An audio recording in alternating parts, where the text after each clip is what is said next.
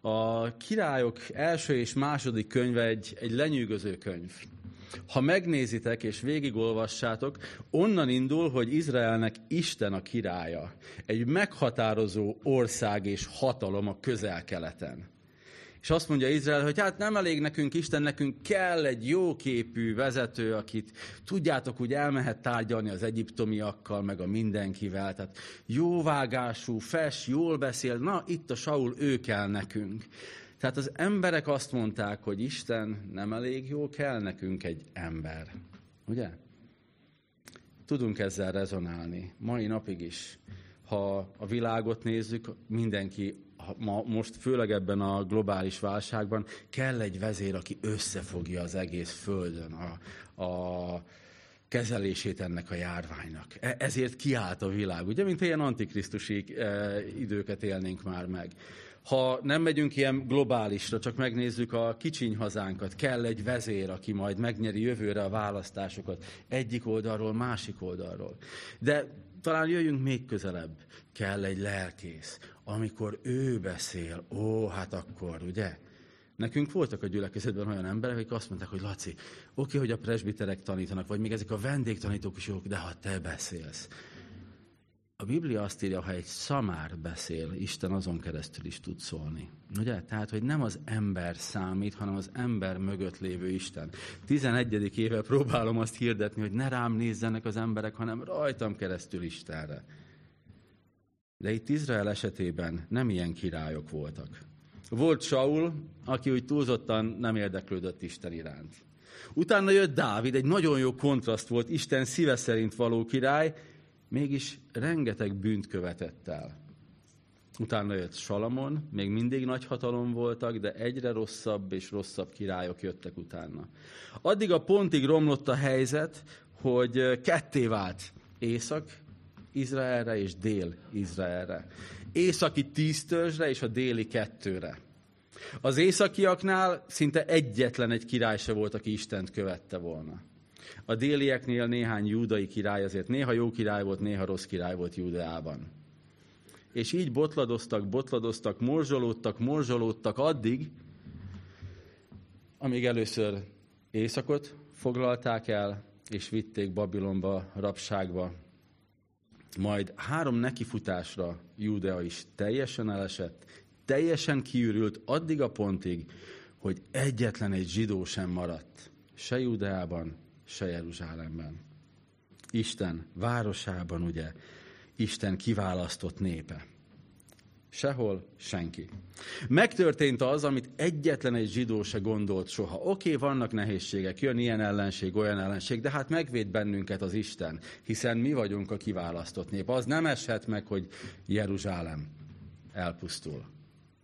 És mégis megtörtént. Isten nem mentette ki őket. Nem mentette meg a kiválasztott népét. Ha Isten szeret, hogyan engedheti az ilyet meg? Mi magunk is rengetegszer tesszük fel ezt a kérdést, ugye? Ami viszont nem kérdés a fejünkben, azt tudjuk, hogy Isten jó, Isten szeret. Ami viszont kérdéssé válik, hogy ha szeret, akkor miért engedheti meg ezeket? Hogyan engedheti meg magának egy szerető Isten, hogy így bánik azokkal, akiket szeret. Múlt héten Délpesten erre egy olyan választ adtunk, hogy Isten szeretetteljes fegyelmezéssel bizonyíték az atyai szeretetére. És ebben a kontextusban, ebben a történetben ez abszolút igaz, és nem fogom leprédikálni nektek azt a tanítást, akit nagyon érdekel a YouTube csatornánkon meghallgathatja. De ami viszont nagyon fontos, az az, hogy vége van Izraelnek látszólag, vége van Jeruzsálemnek, mégis van új szövetségünk, mégis eljött a megváltó, hogyan is történt mindez? Hogyan fért mindez bele Isten tervébe? Először olvassuk fel Dániel első fejezetét, lapozzatok oda, vagy gondolom kivetítik nektek, és uh, utána pedig Mondani fogok egy mondatot, Délpesten ezt kezdtem el. Több tanítási stílust kipróbáltam az elmúlt hónapokban. Az egyik, amelyik a legjobban bejött, hogy a három-négy pontomat egy mondatba zanzásítom, és azt elmondom az elején, és akkor így ismételgetem.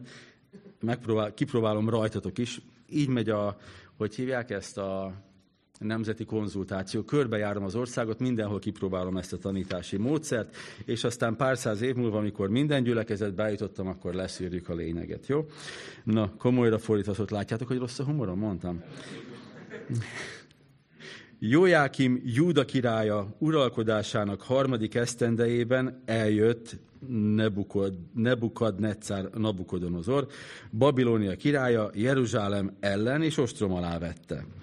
Az úr kezébe adta Jójákímot, Júda királyát, és az Isten háza edényeinek egy részét. Ő pedig elvitte azokat Sineár földjére, az ő istenének házába, és az edényeket az ő istenének kincstárában helyezte el. Majd azt mondta a király Aspenaznak, a főudvarmesternek, hogy hozzon ifjakat Izrael fiai körül, közül, a királyi utódok közül, és az előkelő származásúak közül, akiben semmiféle fogyatékosság nincsen, hanem szép arcúak, bölcsen használják eszüket, sokat tudnak, értenek tudományukhoz, és alkalmasak lehetnek arra, hogy a király palotájában szolgálatba álljanak, és hogy megtanítsák őket a káldeusok írására és nyelvére. A király pedig elrendelte nekik a mindennapi adagot a királyi ételből és a borból, amelyből ő szokott inni, hogy így neveljék őket három esztendeig. És azután a király, el, el, el, király előtt álljanak. Júda fiai közül ezek között volt Dániel, Hananiá, Misáel és Azarjá. A főudvarmester azonban más nevet adott nekik, Dánielt Baltazárnak, Hananyát Sadraknak, Misáelt Mésaknak, Azarját pedig Abednegónak nevezte el. De Dániel eltökélt a szívében, hogy nem fertőzteti meg magát a király ételével és borral, amelyből ő ivott, és kérte a főudvarmestert, hogy ne kelljen magát megfertőztetnie. Isten pedig kegyelemre és irgalomra méltóvá tette Dánielt a főudvarmester előtt. Azt mondta a főudvarmester Dánielnek, félek az én uramtól, a királytól, aki elrendelte, hogy mi legyen az ételetek és az italotok Miért látná, hogy a ti arcotok soványabb, mint a veletek egykorú ifjaké? Hiszen így bajnaba sodornátok engem a királynál. Akkor Dániel azt mondta ennek a felügyelőnek, aki a főudvarmester, Dániel, Hananiá, Misáel és Azarjá fölé rendelt. Kérlek, tégy próbát szolgáiddal tíz napig. Adjanak nekünk zöldségféléket, hogy azt tegyünk, és vizet, hogy azt ígyunk. Azután nézd meg a mi arcunkat, és azoknak az ifjaknak az arcát, akik a király ételéből esznek, és amit látsz, annak megfelelően cselekedjél majd szolgáiddal. Erre ő engedett nekik ebben a dologban, és próbát tett velük tíz napig. Tíz nap múlva arcuk szebbnek, és testük tápláltabbnak látszott a többi ifjúénál, akik a király ételéből ettek. Ezért a felügyelő elvette a nekik rendelt ételt és bort, és zöldségféléket adott nekik. Isten pedig a négy ifjúnak ismeretet és értelmet adott mindenféle íráshoz és bölcsességhez, Dániel pedig értett mindenféle látomáshoz és az álmokhoz is. Miután pedig elérkezett az idő, amikor meghagyta a király, hogy eléje vigyék őket, bevitte őket a főudvarmester Nabukodonozor elé. A király beszélgetett velük, és az összes közül senki sem volt olyan, mint Dániel, Hananyá, Misáel és Azarjá, így ők a király szolgálatába álltak. Minden bölcsességet és értelmet kívánó dologban, amely felől a király érdeklődött tőlük, tízszer okosabbnak találta őket, mindazoknál az írástudóknál és varázslóknál, akik egész országában voltak. Dániel ott is maradt Círus király első esztendejéig. Annyira szeretem ezt az első fejezetét Dániel könyvének. Van néhány könyv, amit nagyon szeretek. Bibliában az egyik Nehémiás könyve, az egy ilyen, ilyen hát ez hősköltemény. A másik az Dániel könyve. És ha az Ószövetségből csak kettőt lehetne tanítani, én valószínű ezt a kettőt tanítanám életem végéig. No, de az egy mondat, amire szeretném a mai üzenetet felfűzni, az nem más, mint az, hogy ahhoz, hogy száműzetésben vagy nehézségben, itt behelyettesíthetjük ezt a szót, fejlődjünk, szükségünk van meggyőződésre, tisztességre és bátorságra. Jó? E- ezt, ezt fogjuk megpróbálni. Ha nem rontom el, akkor a végén erre eljutunk, ennyit megígérhetek. Mit jelent az, hogy ahhoz, hogy száműzetésben? Mi az a száműzetés?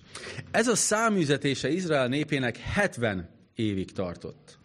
70 nehéz évig tartott. Péter apostol az új szövetségben úgy fogalmaz erről az időszakról, hogy ez az időszak tökéletes leírása annak, ahogyan a keresztények élnek az új szövetségi időkben. A világi körülmények közepette, Krisztust követve. Krisztus követőjeként a Földön élni, ugyanez. Igaz, néhány dolog. Az egyik, ami do- igaz, az, hogy mi is csak átmeneti lakosok vagyunk itt a Földön.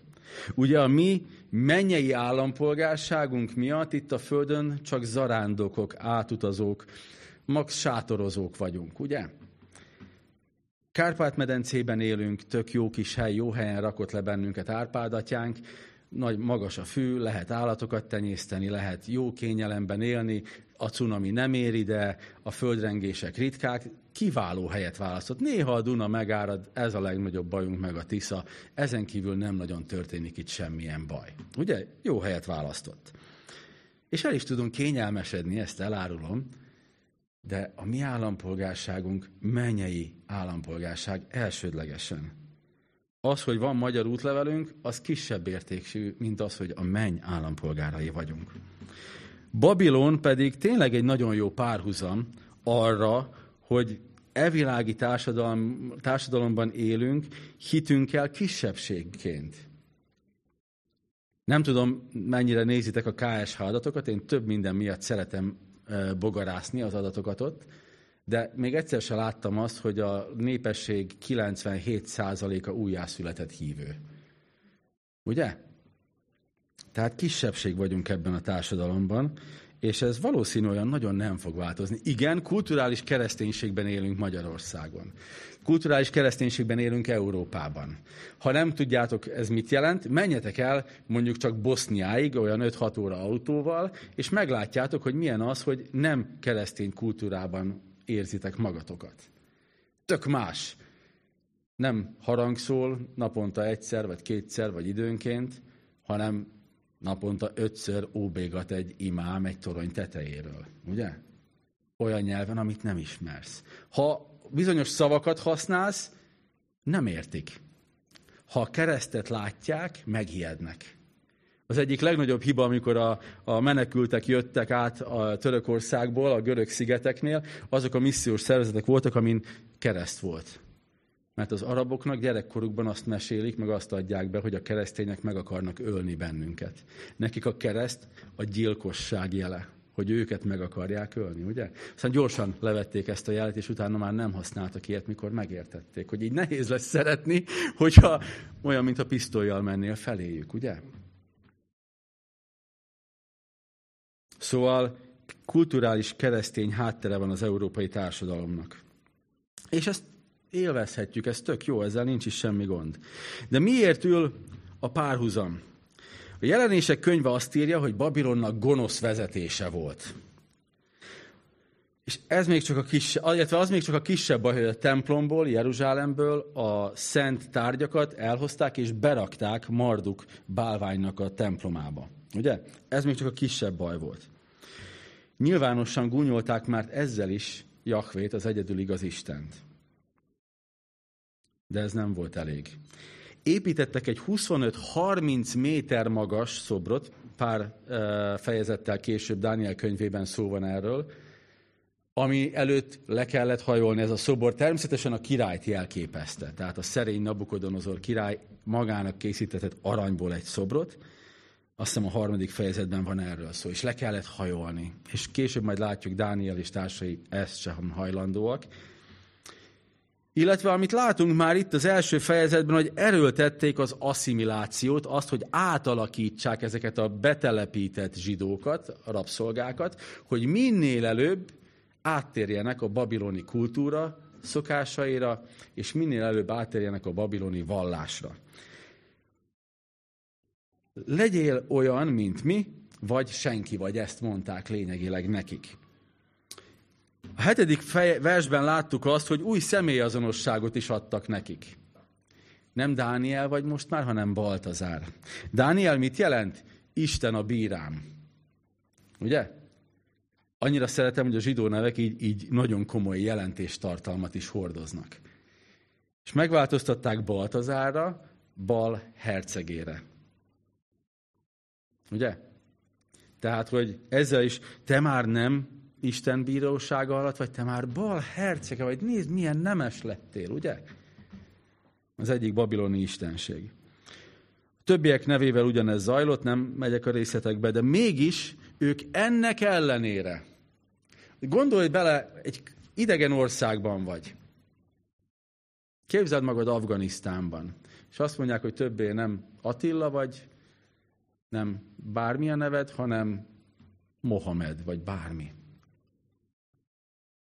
És neked azt szerint kell élned. Nehéz, az identitásodat támadja. Azt támadja, aki te Istenben vagy, akinek Isten teremtett téged. De ők erősödtek, fejlődtek.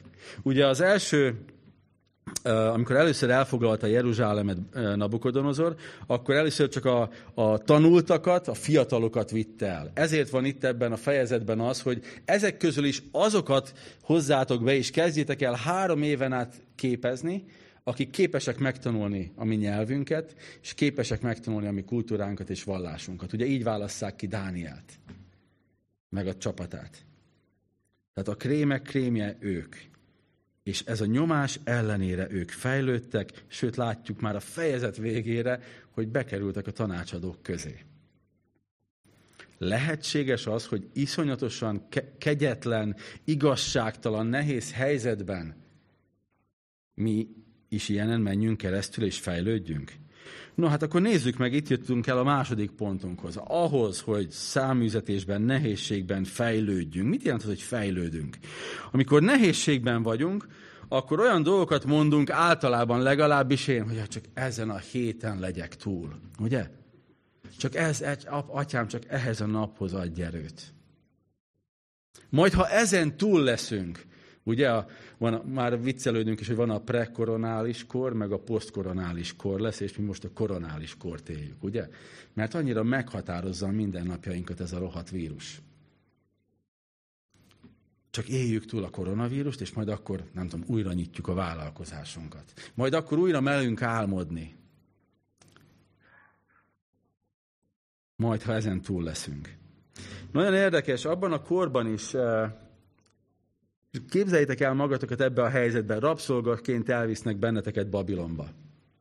És nem tudjátok, hogy meddig lesztek ott. Nem tudjátok, hogy hogyan rendezkedjetek be is. Nagyon érdekes, Jeremiás 28 meg 29-ben kétféle proféciát látunk. A 28-ban van egy hamis proféta, Hananiás névvel, aki azt mondja, hogy nem nagyon pakoljátok ki a cuccaitokat a táskákból, ez csak két évig fog tartani, és már jövünk is vissza Jeruzsálembe. Jeremiás ezzel szemben azt hirdeti, hogy ez 70 évig fog tartani, építsetek házakat, házasodjatok, sokasodjatok, szülessenek gyerekeitek, unokáitok, és gazdagon menj, térjetek majd vissza. Azt meg se kérdezem tőletek, hogy szerintetek melyik volt népszerűbb abban a korban. Nyilván mindenki Hananiásnak hitt. Ugye? Örök élet plusz 20 év. Ugye ez lenne a hirdetés ma. Ezzel szemben Jeremiás mondta az igazat. Pont 70 évig voltak, és akik Istent követték, akik Jeremiásra hallgattak, azok fejlődve és többként jöttek ki a rabszolgaságból, mint ahogyan belementek. Isten nem azt akarta, hogy csak túléljék a nehézséget, hogy csak túléljék a száműzetést, Oké, okay, beleengedtem a gyermekeimet ebbe a nehéz helyzetbe, annyit segítek nekik, hogy élve megússzák. Ilyennek ismerik a mi Istenünket? Én nem ilyennek ismerem. Én rendszeresen meglepődök azon, hogy na hát erre nem számítottam.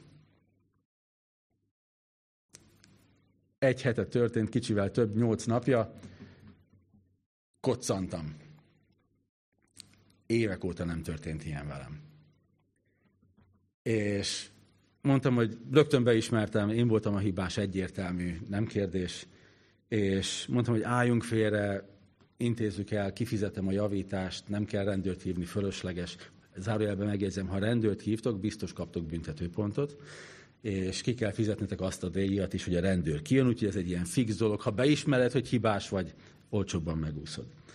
És félreálltunk, és azt mondja a fickó, hogy hogy lehet az, hogy, hogy te ilyen így rögtön így beismerted, hogy te vagy a hibás, és nem vitatkoztál. Mert így hirtelen fékezett, megállt, tehát, hogy kötözködhettem volna, eszembe nem jutott, mert én voltam a hibás.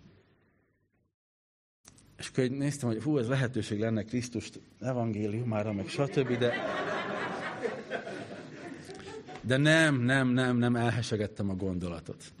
És hogy ott állunk, és fényképezi le a személyemet, cserélünk telefonszámot, meglátom a kocsiának a kalaptartóján a Tékozló Isten című könyvet Tim Kellertől. És így nézem, hát ez egy tesó, tudod, és mondom, te is hívő vagy? Azt mondja, én. Hát, én, hát akkor ezért, és akkor így rögtön összeállt a kép. És hogy elő, az első gondolatom mi volt? Istenem, nem hiszem el. Miért? Ez most megint pár tízezer kifolyik a zsebemből. És Isten pedig hozott egy tesót, akivel találkozhattam, és nem tudom még mi lesz belőle, remélem lesz ismerettség, meg találkozgatunk még majd, ha kiheverte azt, hogy összetörtem a kocsiját. Úgyhogy uh, Isten mindig jobbat ad minden nehézségben. És Jeremiás könyvéből egyetlen egy igeverset szeretném, ha nektek is kivetítenének, meg én is odalapozok. A 29. fejezetből ez az egy vers, ezt szeretném 11-től 14. versig van a kontextus, és drága tesók, mindig nagyon fontos a kontextus, figyeljetek oda, ne csak egy-egy igeverset olvassatok, mert ez is például egy olyan igevers, amit szeretnek a keresztények a kontextuson kívül értelmezni, pedig azon belül fontos. De hogy bebizonyítsam, olvassuk 11-től 14-ig, nem, ezen, nem ezen fog múlni az, hogy túl sokáig prédikálok. Mert én ismerem az én gondolataimat, amelyeket rólatok gondolok, így szól az Úr, békességre és nem háborúságra gondolok, hogy jövőt és reménységet adjak nektek. Akkor majd segítségül hívtok engem, eljöttök és imádkoztok hozzám, és meghallgatlak titeket. Kerestek majd engem, és megtaláltok, mert teljes szívetekből kerestek. Megtaláltok engem, ezt mondja az Úr, és jóra fordítom sorsotokat. Összegyűjtelek benneteket minden nép közül, és mindazokról a helyekről, ahova kiűztelek titeket, ezt mondja az Úr, és visszahozlak erre a helyre, ahonnan fogságra vittelek titeket. Ugye szeretjük kivenni azt az egy verset, mert olyan nagyon jól hangzik a 13-as vers, de ezt akkor mondja nekik, amikor babiloni fogságban vannak, amikor egyetlen egy zsidó sem maradt Jeruzsálemben, akkor adja nekik ezt az ígéretet. Isten azt mondja, hogy rám figyeljetek. Én vagyok egyedül fontos. Hagyjátok a sunyiba Jeruzsálemet, Izraelt, mindent. Nem fontos. Egy várost újjá lehet építeni. Egy országot újjá lehet építeni. Te fontos vagy. Én fontos vagyok Istennek. És az, hogy mi mélyen kötődjünk és kapcsolódjunk Istenhez. És Isten nem azt akarja, hogy csak túléljük egy-egy időszakát az életünknek. Azt akarja Isten, hogy azt az időt, amit itt töltünk, azt, amit életnek hívunk, abból kihozzuk mindazt, az ő dicsőségére és a mi örömünkre, ami az életünkben rejlik. Építs még kapcsolatot Istennel. A jó hír, hogy a zsidóság életében spirituálisan nem volt ennél jobb időszak. Ekkor vezetik be a zsinagógák intézményét, ebben az időszakban kezdik el a Tórát újra tanulmányozni, térnek vissza Istenhez.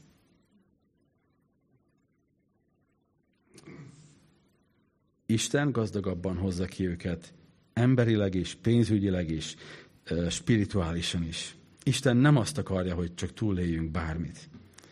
És itt már húzhatunk egy párhuzamot akár azzal, amiben élünk ebben a koronavírusos helyzetben. Másfél éve tart. Ugye mostantól lett kötelező a maszk. Nem tudjuk meddig, nem tudjuk mi lesz. Rengetegen szoronganak. Rengetegen uh, depressziósak. Pánikrohamaik vannak. Egy olyan világban élünk, ahol, ahol nincs remény. Mi a remény? Hát az volt, hogy hogyha beoltjuk magunkat, akkor végre vége lesz, és még sincs vége. Ugye? És az emberek, akik emberekben bíztak, az emberek, akik a vakcinákban bíztak, és nem Istenben, reményvesztettek. Mikor tud jól ragyogni az a reménysugár, ami rajtunk keresztül ragyoghat, ha nem ilyen helyzetekben és időkben? Itt állunk az advent előtt. Az első vasárnap az a remény gyertyája, ugye? És erről majd biztos vagyok benne, hogy Attila jövő héten tök jókat mond nektek. Nálunk a remény. Mi el tudjuk mondani, hogy miben is reménykedhetünk egy olyan időben, amikor nem tudjuk, hogy jövőre lesz-e állásunk, lesz-e házunk, mi hogy lesz. Igaz? Emberek már posztraumás stressz szindrómáról szenvednek. Olyan, mintha háborúban lennénk tényleg. Tehát, hogy nem bombáznak, de állandóan bezárás van. Na, megint nem mehetek dolgozni, ugye? És eszembe jutott a háború párhuzamán két dolog. Az egyik, a Szarajevó, nagyon szeretem azt a várost, ha van lehetőségetek, menjetek el oda. Több mint három évig teljes ostromzárban voltak. És az emberek, hogy ne őrüljenek meg attól, hogy a pincében vannak, és folyamatosan bombázzák őket, azt találták ki, hogy például szépségversenyt szerveztek. A YouTube az egyik kedvenc zenekarom írt erről egy dalt, az a cím, hogy Miss Sarajevo. Képzeljétek el, hogy egy ostromlott városban szépségversenyt szerveztek, szerveztek azért, hogy embernek érezzék magukat. Az Iron Maiden zenekar énekese zenészekkel bement Szarajevóba koncertet adni, saját életét is veszélyeztetve, meg a több száz embernek is, azért, hogy jelezzeti emberek vagytok és fontosak vagytok. Az a Szarajevói Operaház, Bojki Laci beszél erről a benne lesz a könyvében is, csellist, azt hiszem csellistája, az, ami így e, kisebb, mint a nagybőgő, nagy, nagyobb, mint a hegedű, az a cselló, ugye? Köszönöm. A csellistája oda ment azokra a helyszínekre, ahol a bombák embereket öltek, és mindenhol ugyanazt a, azt hiszem Wagnert, vagy nem tudom mit játszott. Hogy ő is, és az emberek is tisztel, tisztelve érezzék magukat. És akkor ez még csak az emberi. Mit tehet az ember az emberért, ugye? De mit tehet a keresztény? Mit tehet Isten az emberért egy ilyen helyzetben? És sok mindent tehetünk, de azt ne tegyük, hogy csak túlélünk. Hogy behúzzuk fülünket, farkunkat a pincénkbe, és várjuk, hogy elmúljon az egész. Hogyan tudunk megerősödni, szaporodni, fejlődni, ezt ígértem, ugye?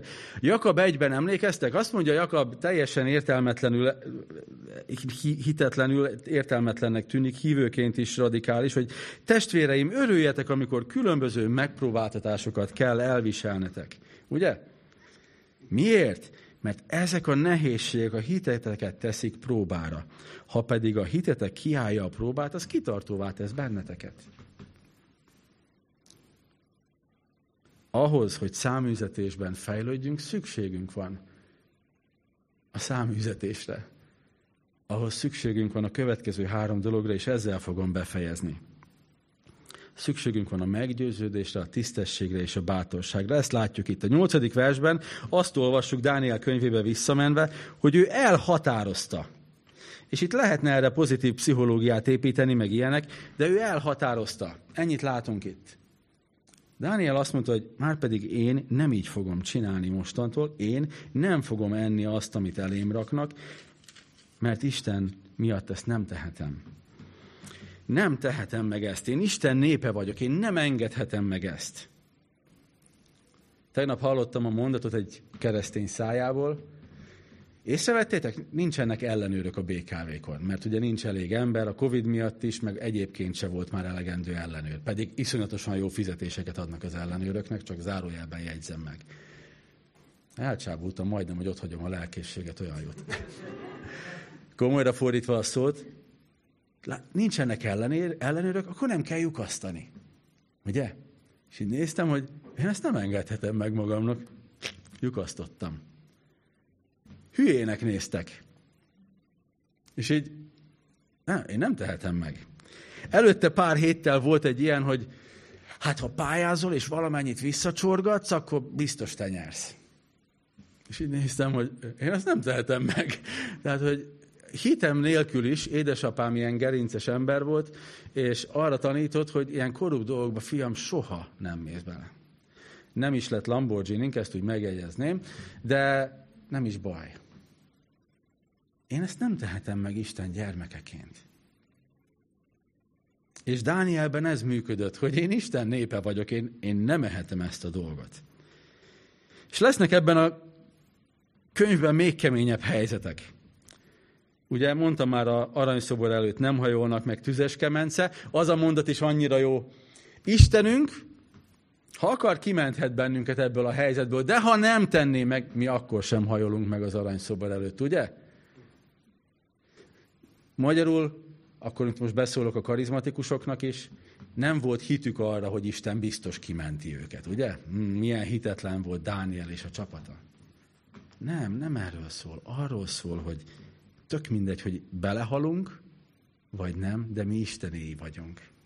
Amíg itt a Földön vagyunk és lélegzünk, az övéi vagyunk. Legyen meggyőződésed.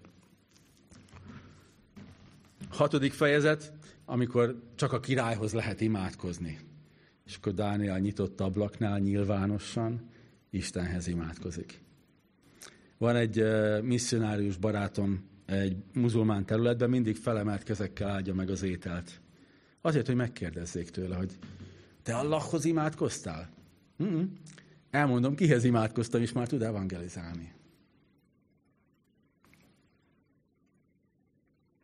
A meggyőződésünk legyen Istenben.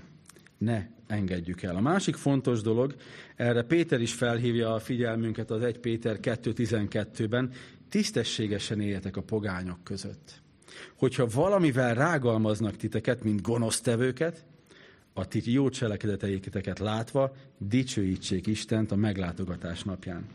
Azt látjuk, hogy Dániel nem ment bele abba, hogy te egy gonosz király vagy, nem fogok neked szót fogadni. Ugye? Nem ilyen volt. Azt látjuk, hogy kérte. Azt mondja, hogy hadd ne kelljen ennem ebből. És azt látjuk, hogy Isten kegyelméből megadta neki, hogy ne kelljen enni belőle.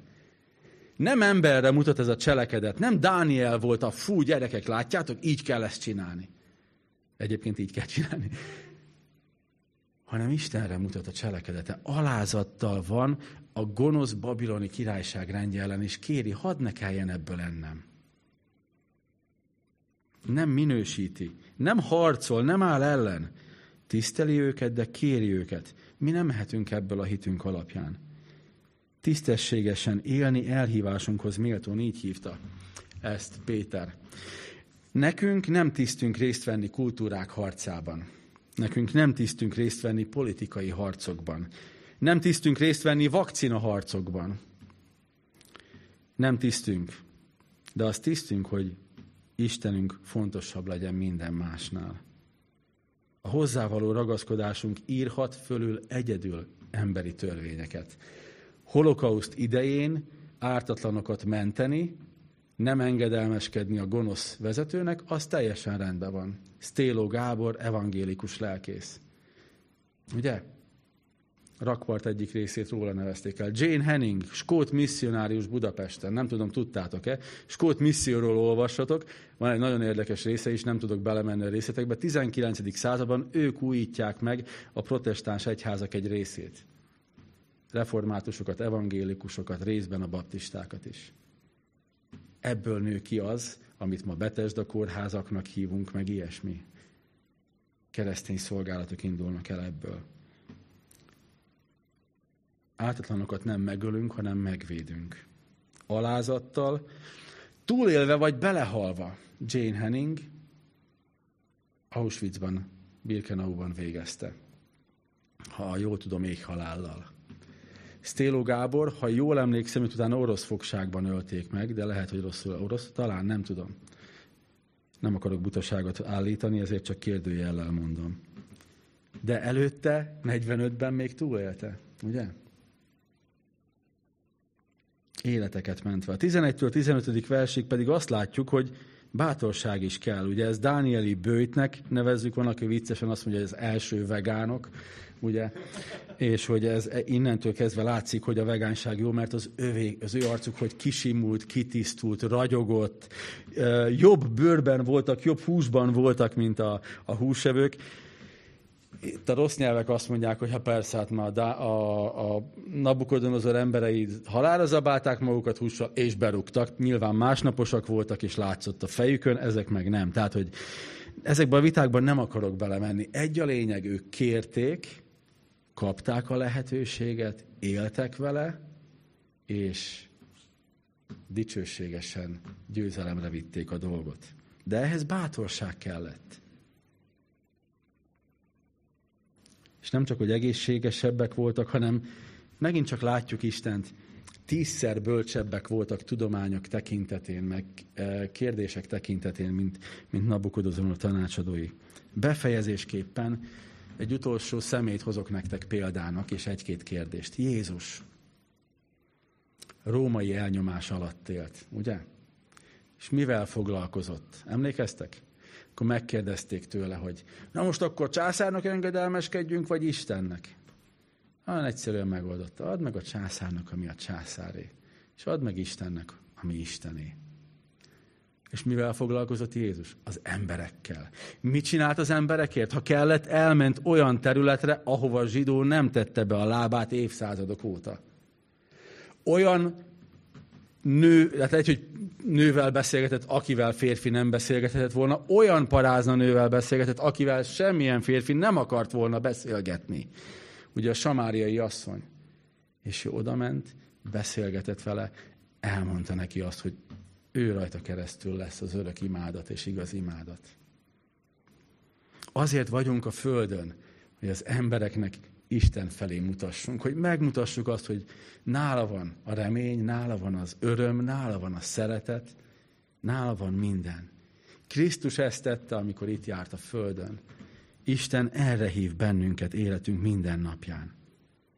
Bezár bennünket a környezetünk, nem mehetünk ki, mert meg maszkot kell viselnünk.